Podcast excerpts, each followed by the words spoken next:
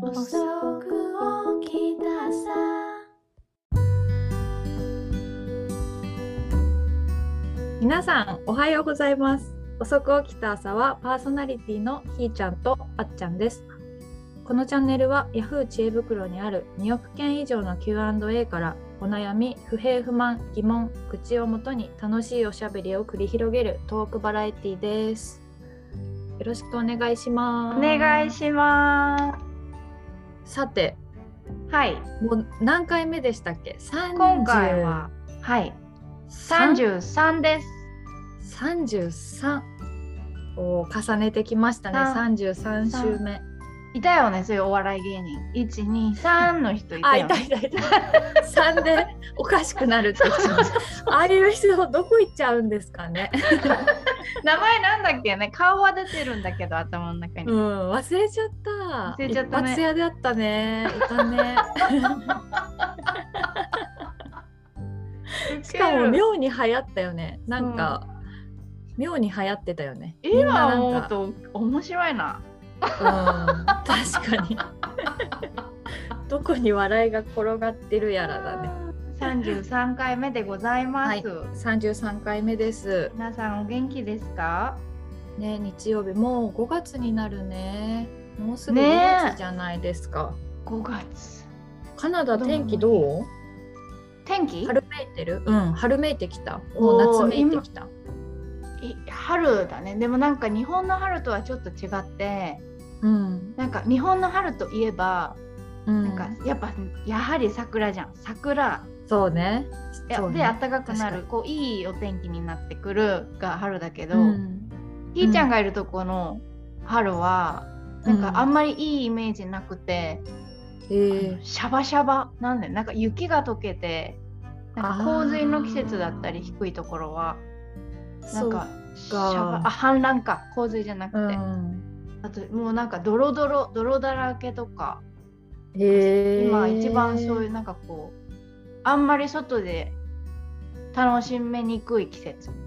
あそうなんだねまあ確かに冬がとんでもなく寒いし雪だもんね雪も結構積もるしね、うん、うんそっかそっかでも春めいてきましたよよかったいいね春っていいよね、んなんか日本は今年はさ、うんまあ、年々そうなってるのかもしれないけど、うんまあ、寒いとすごい夏みたいに暑いが結構激しくて1週間の中でもおー寒暖の差が1週間の中で結構あるってことそううそうそうなんか桜の、桜も咲くしなんだけどでもすごい一瞬だね一瞬になっちゃった春の期間がすごい短くなってるなって思うあーえ春からじゃあ夏に結構ブーンみたいな感じそうそうもうだって27度とかえすごいよねやばっかと思ったらそうかと思ったら20度切るとかあなんかすごいやっぱ気候変動影響してるんだなって思ーあるよねこれはもう間違いなくクライメートチェンジはあるよねううんそう思うそう思うん、そう思う。いろんなところでいろいろありますよね。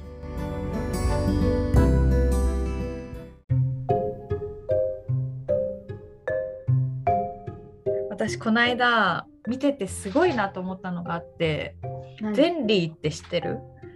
もう一回言ってゼンリーっていうアプリ知らない。そう私ねニュースでこのゼンリーっていうアプリのことを知ったんだけどこのゼンリうーん何かっていうと、GPS 付きの SNS のアプリなのね。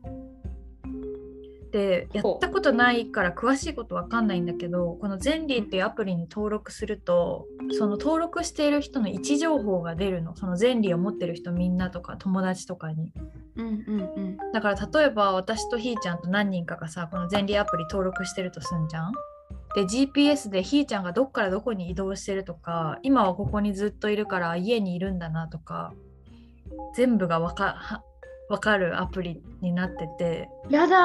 ー、いらない。いやすごいなと思った最近の若者マジで。え、いらなくない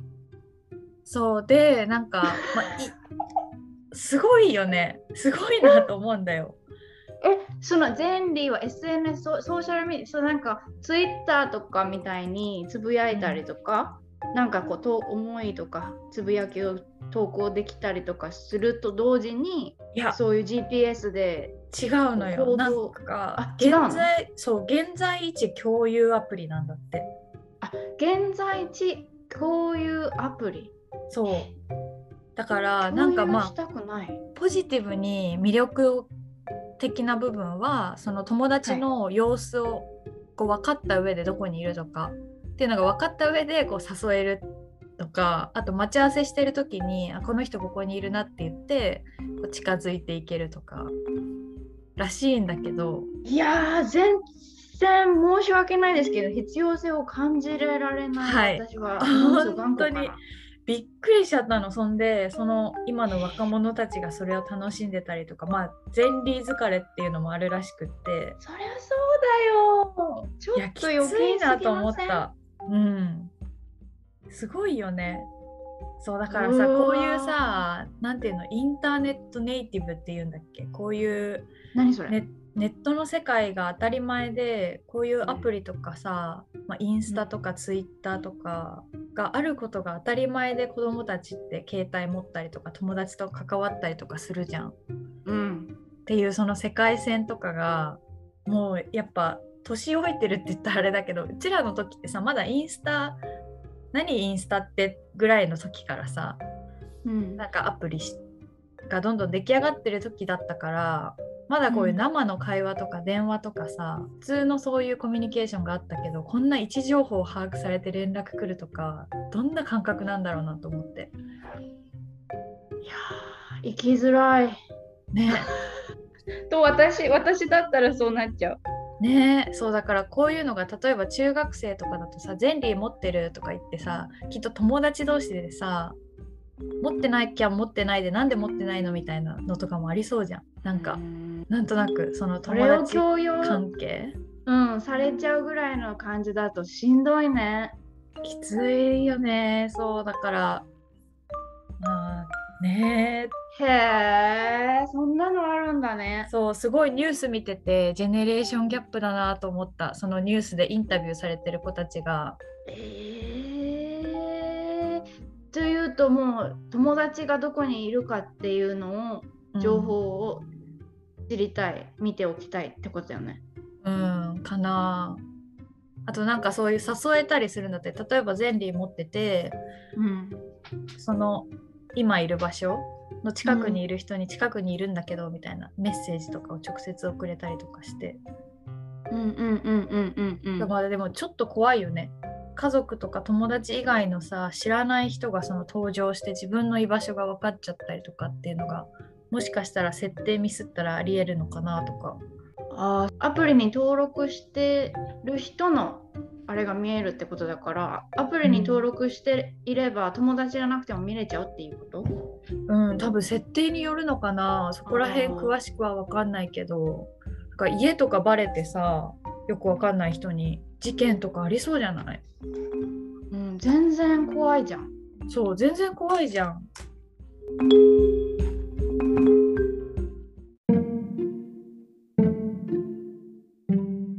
気をつけてもしノアとか分かんないけど大きくなって携帯持ってさうん知らないところでそんな盛り上がりを見せてたらさのはねまあうちにいればほら、うん森の中だから、んんもんう外に行かせるんよ、うんうちはブルーハウスルールがあって、うんそのそういうエレクトリックデバイスはなしねってだからビデオゲームとかも持ってないしえー、そうなんだいいねいいねいいねそうだって楽しいこと遊ぶことばっか周りにあるからさ必要ないじゃんって体を動かそうよっていう感じで出来上がってるんだけどうんやっぱり子供たちがあっちのお母さんの方にいる時はもうずーっと YouTube とかビデオゲームとかだからうーんでビデオゲームの今なんかあの可愛いポケモンぐらいなのやってくれてればいいんだけどもう戦争ゲームみたいなさしかも今クオリティすごいじゃん PS5 かなすご持そってて。う、なんかすごごい残酷なやつでしかもさ今時さすごいなと思ったんだけど、うんあのリモートコントローラうんからうんーあのそのオンライン上でそのインターネットでつながってるからオンラインゲームみたいになっちゃってて、でそこで友達と喋れちゃうの。おーででもも今今、うん楽、しいよなって、 YouTube でさよくあるよねそういうオンラインで喋りながらゲームしたりとうんうんうんか。そうなんかだからいつも帰ってくると目の下クマつくてゾンビみたいだし、うんなんか言葉遣いとか態度もうちのにいるよりなんかすごいちょっと乱暴だったり、うんちょっとひねくれてたりとかするんだけどまあ一日経つといつものスイートな彼らに戻ってくるんだけどさっていうことがもう明らかなんだよね。そうなんだね。そうそうでもやっぱ考えもんだね。でしょででもさ、都合なんなんかかわいそうだなって思うだってお母さんはうん子供たちのお母さんは自分のことをしたいからその構ってあげられないからあげてるわけじゃん、うんうんかこれで遊んでてねっていうことじゃんうんうん、でもさそういうお家ばっかりだと思うんだよねやっぱだって楽そうだもんね。も確うか子に、ね。育てに疲れちゃってたり仕事で疲れちゃってたり、もう自分の時間過ごしたいっていうさお母さんとか、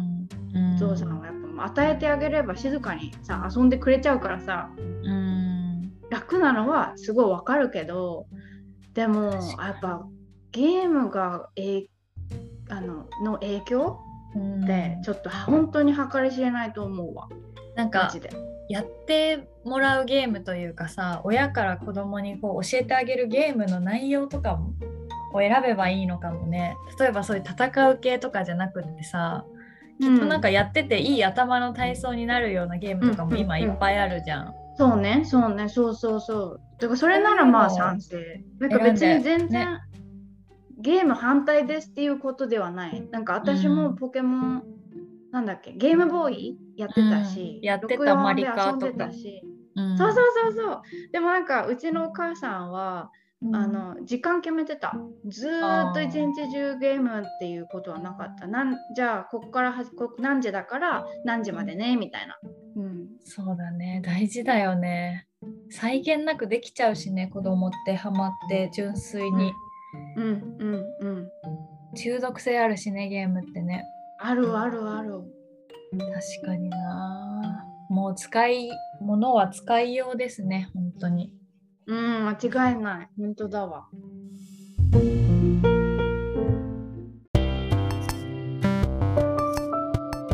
あっちゃんゲームとかするの携帯とかの。私数読とかあとこの間なんか チェスのアプリ取ったなチェスすごい。チェスでもとか数読私も好き。ひーちゃん数読プロじゃんだって知ってたっけ いやマジで本当に天才的な数読博士だと思うなんかコンテスト出た方がいいんじゃんぐらいのいやいやいやいやそんなじゃないですけどでもそうなんか都内でさ電車とか通勤してた時さ、うん電車内でいつも数読してたわ楽しかったたまに駅逃しちゃう時あったもん楽しすぎ面白い やばい私驚いてたのがひーちゃんと海外一緒に行った時に飛て、行機の中でさできることって限られてて、その中で多分なんなんでだったのかアプリ持ってたのかなひーちゃんがオフラインでできる数読のうんうんかなんかをやり始めてうん、すごい上級者モードみたいなのをパパパパ終えるひーちゃんを見たんだよね。 でその時に今までそんな数読をやる姿を見たことがなかったから びっくりしてマジで。天才がいると思った記憶があります。なんか数覚え読てるとかハマるといいよね。いい頭の体操だよね。あとさ私あのアプリ好きだよデューリンゴ何それ言語アプリへえどうやって使うの、デューリンゴは無料でうん最近なんか広告が激しめになってきてあの、うん払ってプラチナム会員みたいなさ、うんこれ払って月額これだと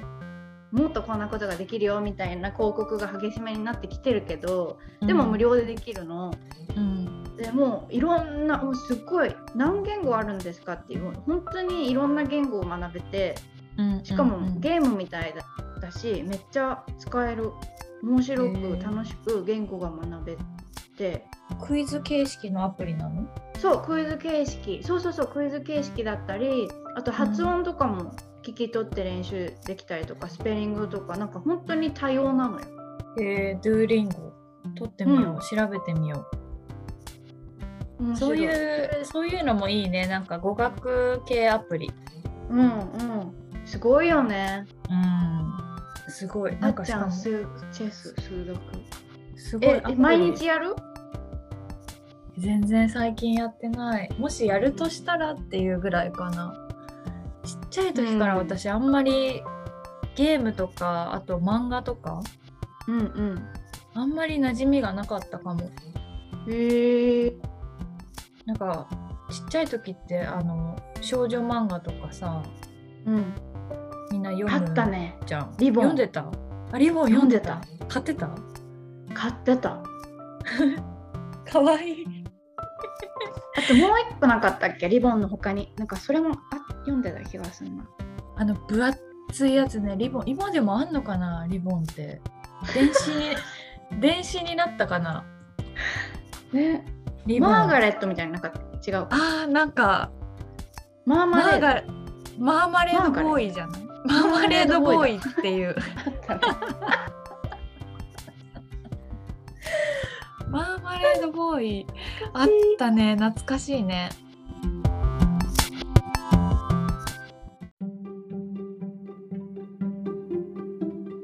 どんなテーマのお悩みでいきましょうかそれかさもうゼンリーで悩み拾ってみるあーいいね今時そそうしようれで話題だもんね今ねうん、そうだだね。確かにゼンリーの悩み今調べてるんだけどやっぱ学生高校生大学生前半ですね。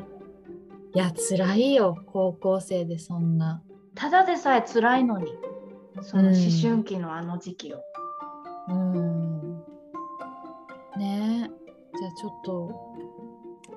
見てみましょう高校3年生の女子高3女子進路を控えて高3進路を控えてねえ高3女子あこれ去年高3女子だから今大学生ほやほやですねこの女の子。おめでとおーじゃあ「ゼンリー」っていう話話題が入ったこれは恋愛のお悩みですね。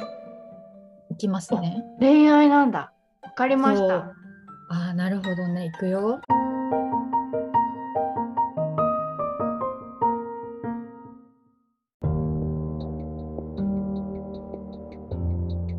去年の4月ですね4月まで1年半付き合っていた彼氏がいました別れたのには2つ理由があってまず1つ目は受験に専念するためですお互い夢を叶えるために頑張ろうということで一度別れることになりました2つ目は最近喧嘩が多くなってきて一度別れてお互い自分の悪いところを見つめ直してみようという理由です順調にいけば受験が終わった後また付き合う予定です別れてから2ヶ月経ちますが少し距離が離れた程度でなんだかんだ一緒に帰ったり寝落ち電話したりしています付き合っていた頃私は彼の元カノの存在が気になってして仕方がなくてゼンリーの友達から元カノを消してもらいました不安で嫌だったからですうん彼と別れてから2ヶ月経ちゼンリーを開いてみると消してもらったはずの元カノがまた彼の友達にいました会うため以外にゼンリーの友達追加する意味ってあるんでしょうかうんそしてどうしたら元カノの存在を気にしないでいられると思いますか長文失礼しました。悩んでるので意見、アドバイスなどお願いします。だそうです。うーんなんだろうね。だってこれ、ゼンリーって場所確認アプリでしょで、元カノの場所を知りたいと思ってるってことそうだよねその質問者さんも言ってたよねその,、うんあのい現在地うんを確認する以外になぜ追加するのでしょうかみたいなうん、友達追加する意味ってあるんでしょうか、それそれ私もそう思っちゃうし、ねなんか不安になっちゃう要素がやっぱあるんじゃないかな。あーっていうかさ普通に考えてさなんか LINE とかで友達になっているのとはさちょっと訳が分かんないけど私の温度感的には位置を知るアプリで友達追加するってちょっと違くない、そうねと思っちそゃううねそこにまた元カノ消したはずの元カノいたらそれはまたなんでってなるわ、うん、なるよこのなる子の感覚がなんか正しい正しいというか、うん同じ感覚でいるわ、そうそうだと思う私もそっちにその子の感覚に賛成だわ、ね自分がそ私うなんだったらって思うとうんなんでって思うししかもなんか、その彼女と彼の関係もさ今、まああやふやって言ったらへ失礼かもしれないけどさ、うん、お付き合いしてて別れてなんかすごい前向きだけどでも今なんかキープ中みたいな感じじゃんちょ保留中か、うんそうだねそうだねっていう時のそういうのって結構でかいよねうん打撃でかい、そうだね確かになんか信頼に関わってくるもんね信頼関係にうん、うんうんえー、これしかもなんか元カノの存在を気にしないでいるうんこの子の考え方を変えるのも大事だけどうん元カノの存在を気にさせないようにする彼の努力も必要だと思った、大賛成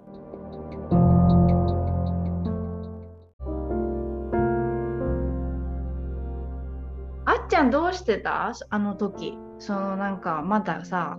こう恋愛幼かった頃ってうんあったでしょ、私もあったよその、ま、前の人を気にするっていうかさ彼の元カノ気にしたことなかった、私ね変かもしれないけど一回もないんだよねその前えのことを気にすること自体があったどんーあなったあ感ったじで一番最初の彼氏とか全然あったよへえあそれはもう相手のその元カノのこともひーちゃんは知ってたからってこえーどっちもある知ってたバージョンと知らないバージョンとあるとへえそうなんだ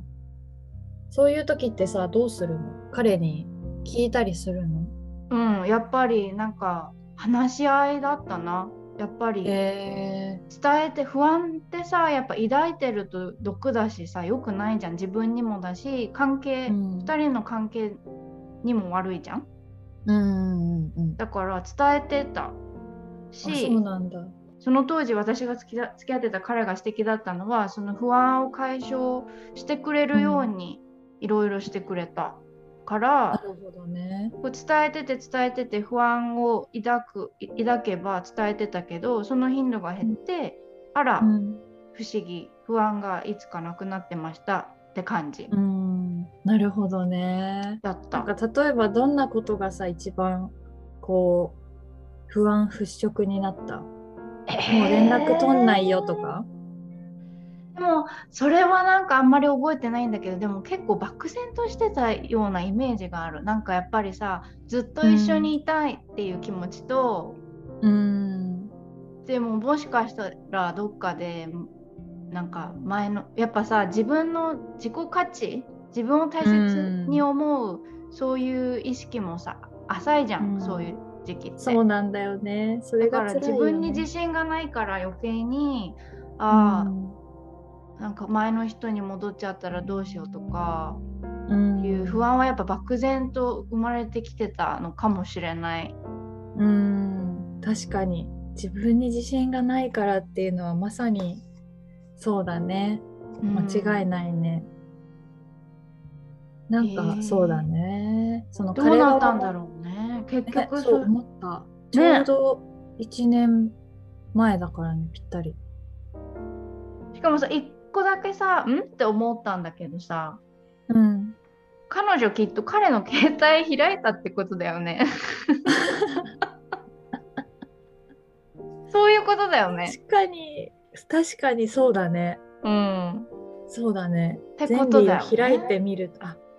これゼンリーの仕組みが分かんないけどさあこのゼンリーを開いてみると消してもらったはずの元カノがまた彼の友達にいましたってなってるかあらーもしかしたら見れんのかも、う自分そうのだねゼンリーアプリで友なん達かが。なるほどなんか Facebook の友達とかインスタのフォロワーみたいな感じでうんオンラインで見れるってこと、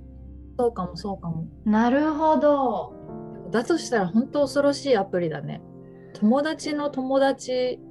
まで位置が分かっちゃうってことでしょ。えー、わかんないすごいね。怖い怖い。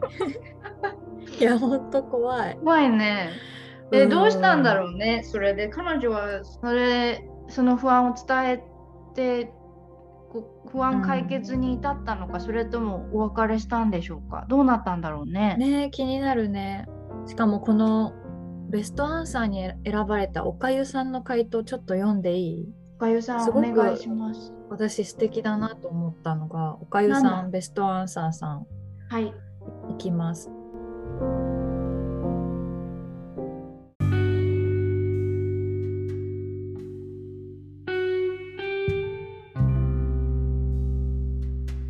別れてもすることはしてるしむしろゼンリーの件で悩みが増えて本質が変わっています受験に専念できていますか逆効果な気がしますお互い意見が一致しているなら励まし合うことで逆にやる気やモチベに変えられると思いますので中途半端な関わりはやめて付き合うか全く関わらないかにした方がいいと思います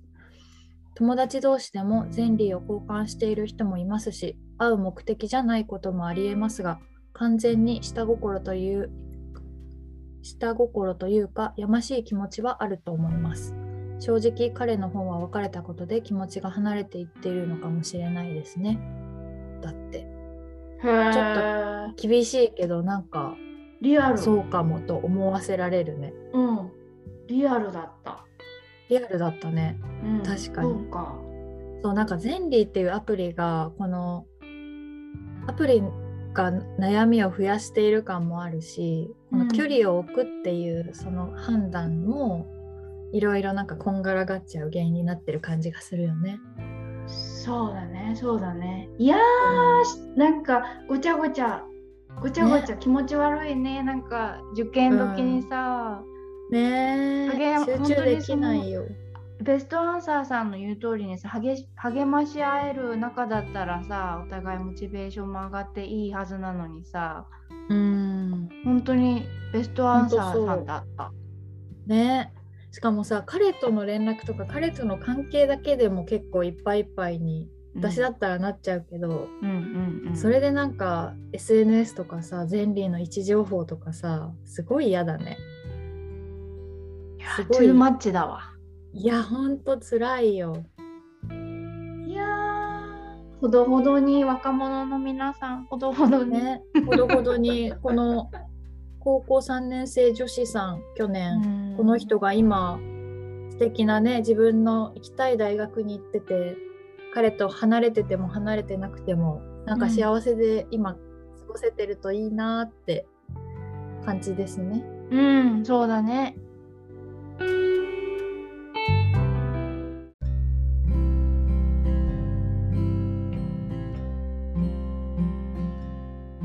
さあ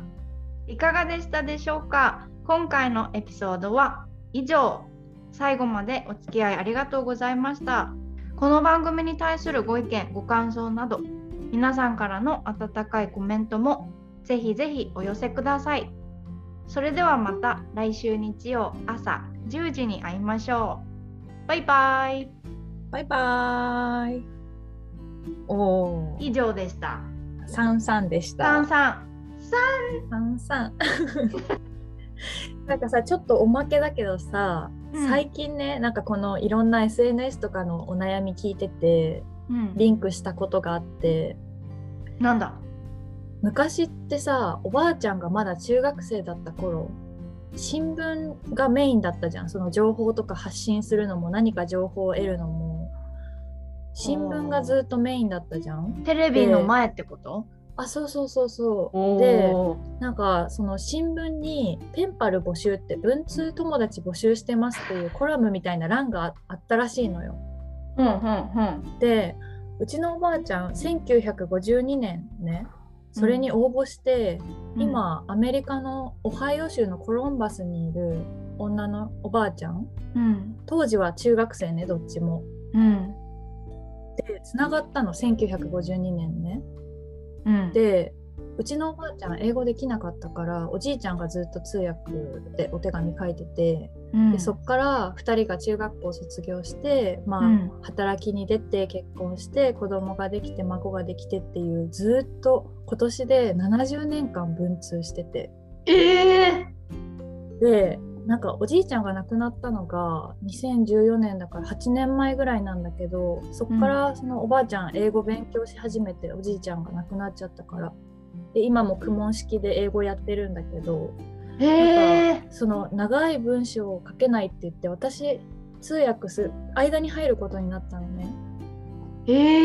えそうすごいよねでその彼女にお手紙書いたらすぐお手紙返してくれてすごいそうでいろいろ教えてくれたんだけど1952年から70年間ペンフレンドをしていますで娘が日本語専攻してたから東京に行った時にあなたのおじいちゃんとおばあちゃんとみんなでディナーしたんですよとか書いてあっていやすごいなと思ってなんかええすごいと思ったこれを途切れさせたくないと思ったしなんか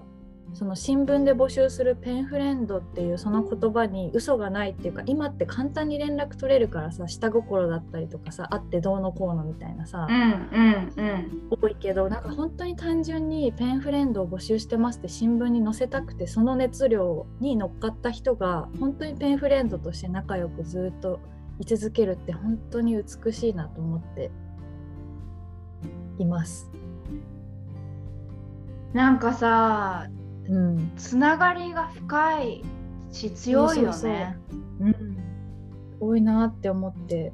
でその子供ができた孫はここにいるよとかお互い写真送り合ったりとかしてで2人とも旦那さん亡くなっちゃったから旦那さんが亡くなっちゃってとかそういう人生の中学校からさ全部を共有してしかも全部手紙でやり取りしてるってすごいなと思ってうんちょっとそれ感慨深すぎてスピーチレスです、今私すごすぎねる、ごいよねいやほんとすごいその途切れさせなかった2人の誠実さもすごいしなんかいろいろこうねなんか来るものがあるよねうんうんすごーい、ねすごなんいかさそれを今どんな感じなのよ頻度的にはさ年に数回とか、それとも月1とかどれくらいのペースで文通ってなこうあれなってんだろううんねどうなんだろうなんかおじいちゃんがいた時はそれこそほんと来たらすぐに翻訳して、おじいちゃんがおばあちゃんのその言いたいこととか翻訳してパッて返せてたけどうんその後はもう本当に多分少なかったと思う年に数回レベルだったと思うクリスマスとか、へーすごいそすごいなねえすごいよね確かになんかみんなでその写真撮った写真がずっと飾ってあったのは知ってておばあちゃん家にーえそうすごいなー、ーって思っ娘てペンパルの娘さんってことだよねあうんペンパルが来たのあペペンンパパルルもが来たんだそうそう娘が東京の大学に1年間この交換留学生で来てたからその子のところに遊びに行くついでにおじいちゃんとおばあちゃん家にも行ってみんなでご飯したんだ、へえー素晴らしいよねいやー心温まるわいや本当にそうだからなんかこの今本当に便利だしメールでパッパってできるし、まあ、人の位置情報も分かっちゃうぐらいの世界線にいるけど、うんなんだろうな大事なものをちゃんと見失わずに使わないと踊らされるだけだなとか思っちゃうよね。いや間違いないそうだからイン間違いないねインターネットネイティブのこの若い子たちそれこそ本当ノアとかアダムとかさうんがそういうオリジナルを知らずにこのアプリとか今の世界から入った時変な風にねなんか踊らされないといいなって願います。ううん時代はか本当に激しく変わってるね。いやー本当にすごい本当にすごいそんなお話でしたおますけごいありがとうシェアしてくれてすごい話だ、これは。すごいそうしかも今年で70年記念年っていうのもすごかったわあ今年2022年でそうってそこうとそう1952年だからすごいよ、ね、わおなるほど。うんすっげえじゃん。これなんかもうすごいよ映画に映画化してほしいんですけどこのストーリねえ本当映す画にごないりよそうねうんいや本当素晴らしいー。へえ。拍手喝采でしたうんありがとう聞いてくれて